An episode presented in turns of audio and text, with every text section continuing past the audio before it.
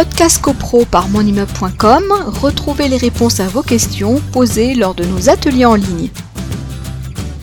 C'est Frédéric Collet parce que lui, il est dans une copropriété où il y a six bâtiments quand même.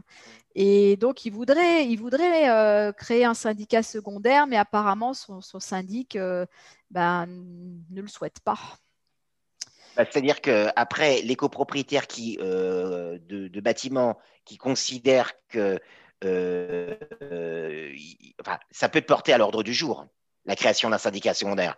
Après, si ce n'est pas accepté il y a toujours la possibilité éventuellement de demander l'annulation pour abus de majorité, mais il faut rapporter la preuve que, en fin de compte, la décision a été prise à l'encontre euh, de, l'intérêt d'un groupe de copropriétaires. Mais bon, c'est possible. En tout cas, ce n'est pas au syndic de lui-même de dire non, euh, vous n'avez pas le droit. C'est pas à lui. Mais, ça euh, se vote à quelle majorité? Ça, c'est une majorité élevée?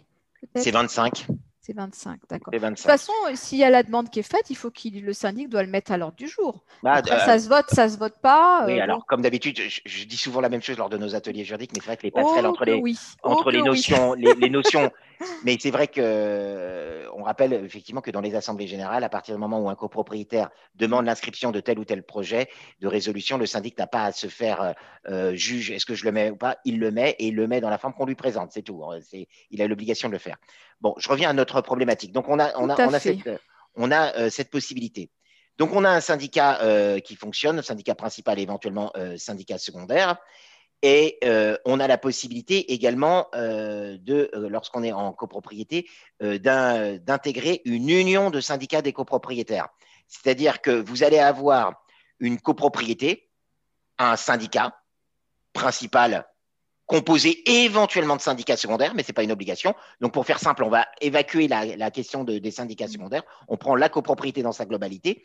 La copropriété euh, peut intégrer une union euh, de syndicats des copropriétaires. Alors, c'est l'article 29 de la loi du 10 juillet 1965 euh, qui nous dit un syndicat de copropriétaires peut être membre d'une union de syndicats, groupement doté de la personnalité civile, dont l'objet est d'assurer la création la gestion et l'entretien d'éléments d'équipements communs ainsi que la gestion de services communs.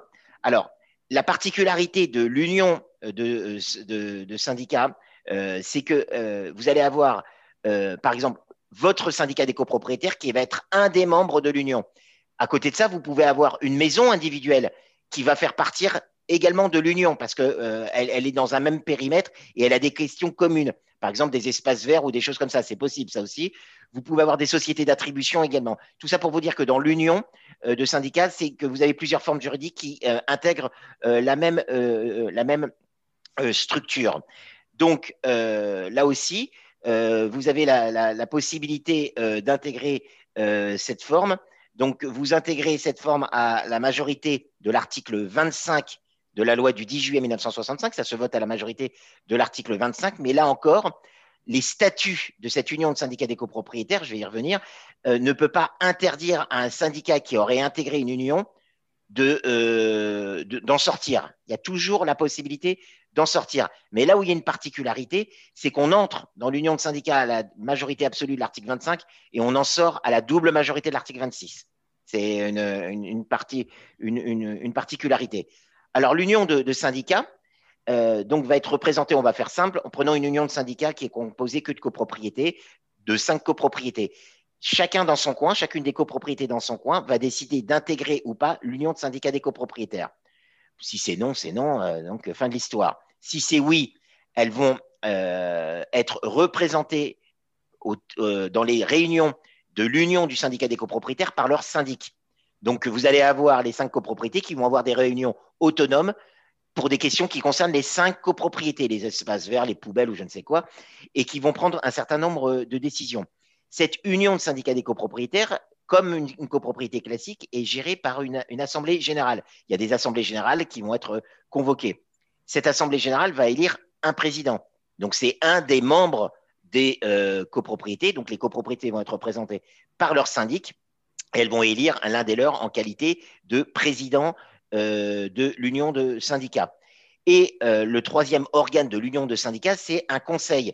Il y a le conseil de l'union, c'est-à-dire qu'à l'intérieur de l'union, vous allez avoir le président qui va être désigné et qui va être contrôlé par le conseil de l'union.